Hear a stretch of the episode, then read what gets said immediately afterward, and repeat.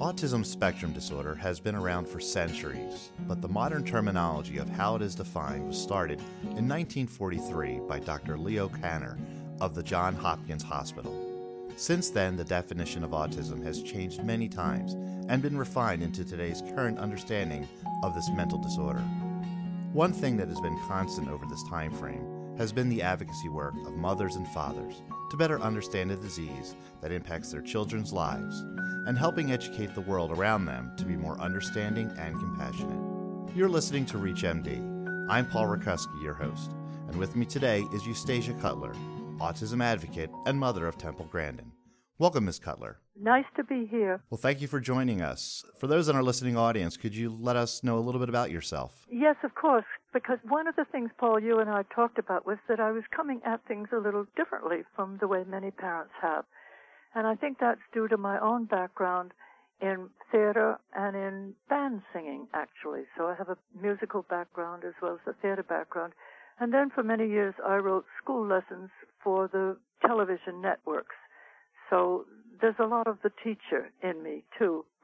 But it brings me to looking at autism from a more social point of view than we are today. We're not looking at us, Paul. We're looking at our children and we're putting them off into a little piece of puzzle. And they're not. They're part of the life, the ongoing scenario of our nonstop life. And we must look at how we are reacting to them. This is essentially what I'm after today. I want people to take into account. So, you have a very unique perspective on autism and its effects on families since it's been a part of your life since the 1950s. A little earlier than that. Uh, I was just figuring out today. You see, Temple was born in 1947, and I took her first to Children's Hospital in Boston in 1949. This was, uh, we knew very little about it. They, they did recognize that Temple was autistic. She was diagnosed as autistic. But you see, it was just before the time of Bettelheim. And uh, this is where culture plays into the picture of autism. Uh, New Englanders are very wary of Freud. And of course, Bettelheim was Freudian. But uh, New Englanders are Puritans. We don't lie down on couches and tell people our troubles. We stand up and we face them. New Englanders are uh, also very strong on education. So what Children's Hospital recommended was speech lessons, and they told me who to go to. So though there was no such setup as there is today, there was a one-on-one network which was invaluable. Mrs. Reynolds, who taught Temple how to speak, and it took Temple three years. She was nearly five years old before she could talk. She also taught her how to be in a classroom with other children, that she would have to sit in her little chair and wait her turn. That's a very important step for children on the spectrum to be aware of other people and their needs around them. Uh, this introduced Temple both to speech and to the world around her. And I always feel that Temple's great contribution was she's wonderfully social. She wanted to join us. She wanted to learn to talk. And as we all know, she hasn't stopped talking ever since.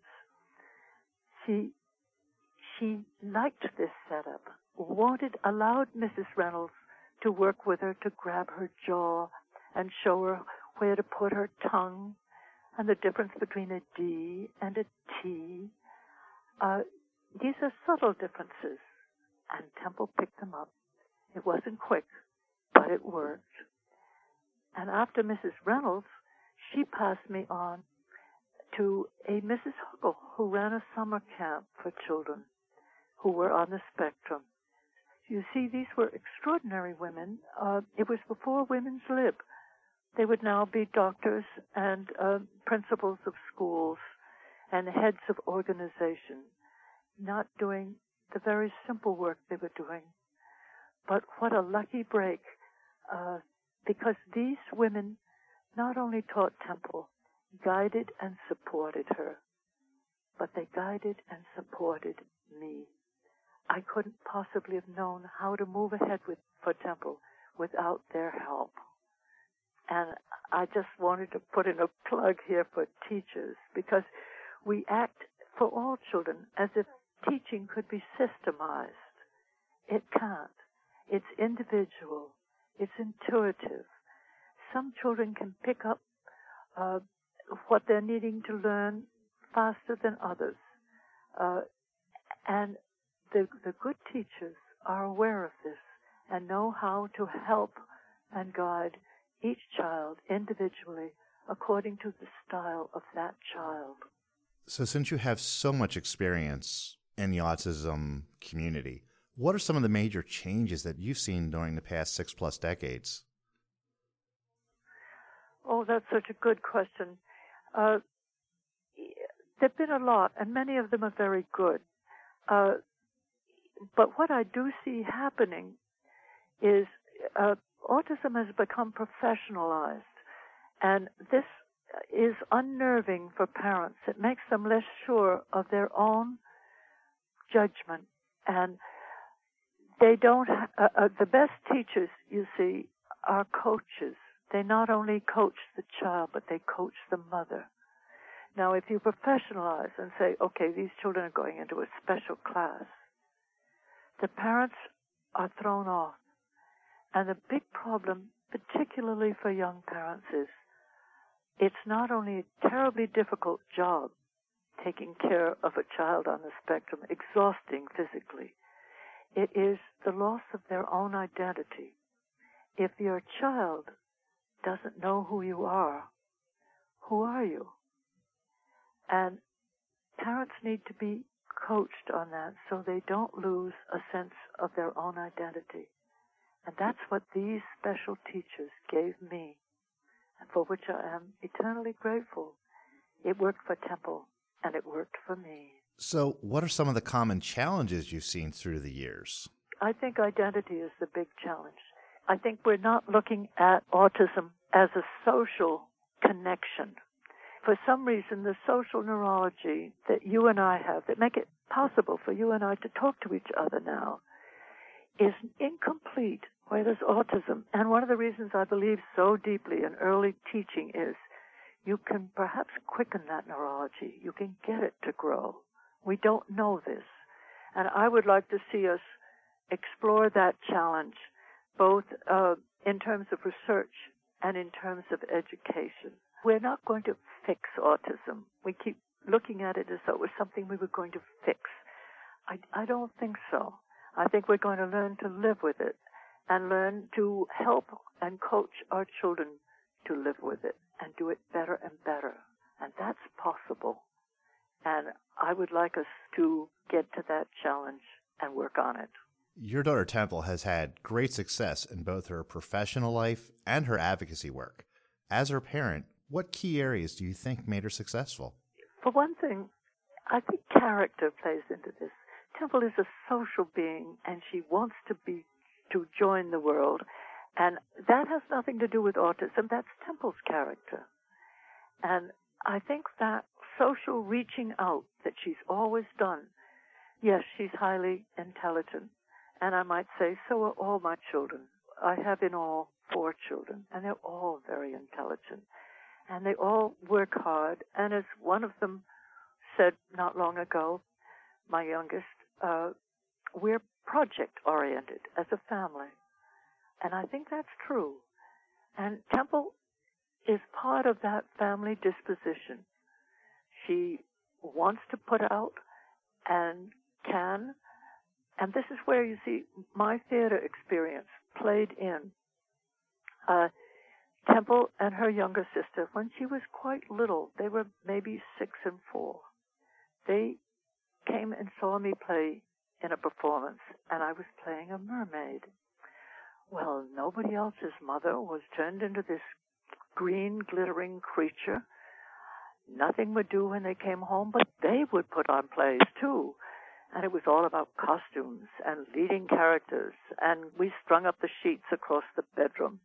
They both loved performing, and to this day, it's part of the way that Temple reaches out to everybody with that love, with that early attention to performing. And that's character. And I love her for it. If you're just joining us, you're listening to ReachMD. I'm your host, Paul Rakuski, and I'm speaking with Eustacia Cutler. We're talking about autism advocacy. So, Eustacia, as a parent, what insights would you give to a family today just starting their journey into discovery about autism spectrum disorder? That's a difficult question. I think they have to hang on to their own sense of self. What helped me was, yes, I did have this other life in the theater, and that gave me a sense of identity. And I see many young parents lose theirs. And I would say to them, make sure you have some time during the day for yourself. That's easier said than done, but it's not impossible and it's not selfish. It will make you a better parent and more aware of how the two of you join together, who you are and who your child is and who you will help your child to be. That doesn't mean that we cure autism. It means that each child, what I hope for them is, will be fulfilled and fulfilled in the way that they would like to be fulfilled. So, what still drives you to speak out and advocate? Because other people helped me. And I go back to that and think I could not have helped Temple. She, neither she nor I would be the people we are today without that support and guidance. And I would like to pass it on to the young families as best I can and encourage them and help with them to grow.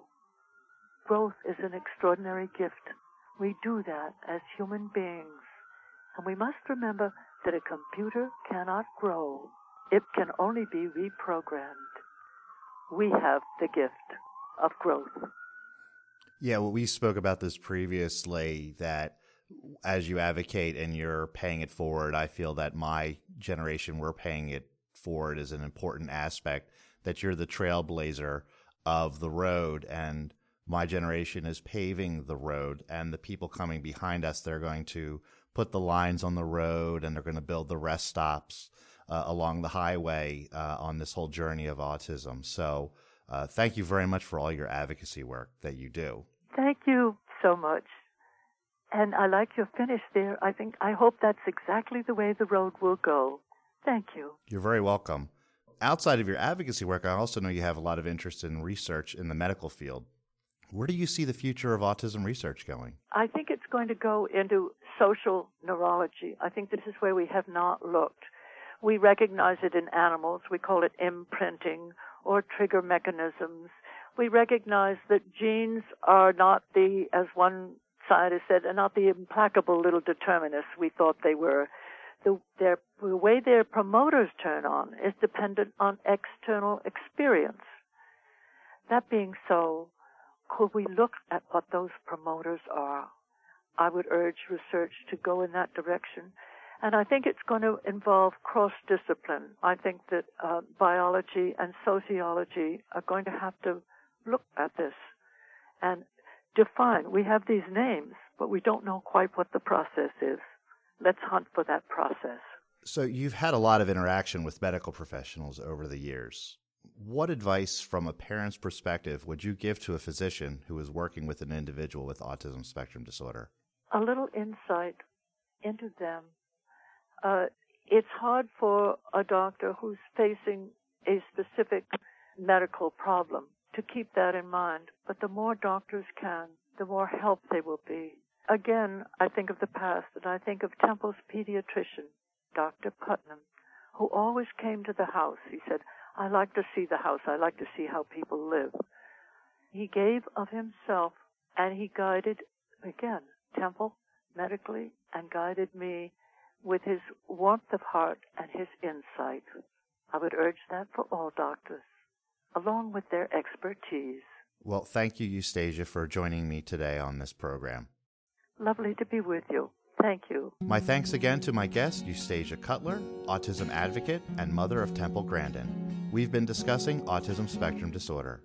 Be sure to visit our website at reachmd.com, featuring podcasts of this and other series.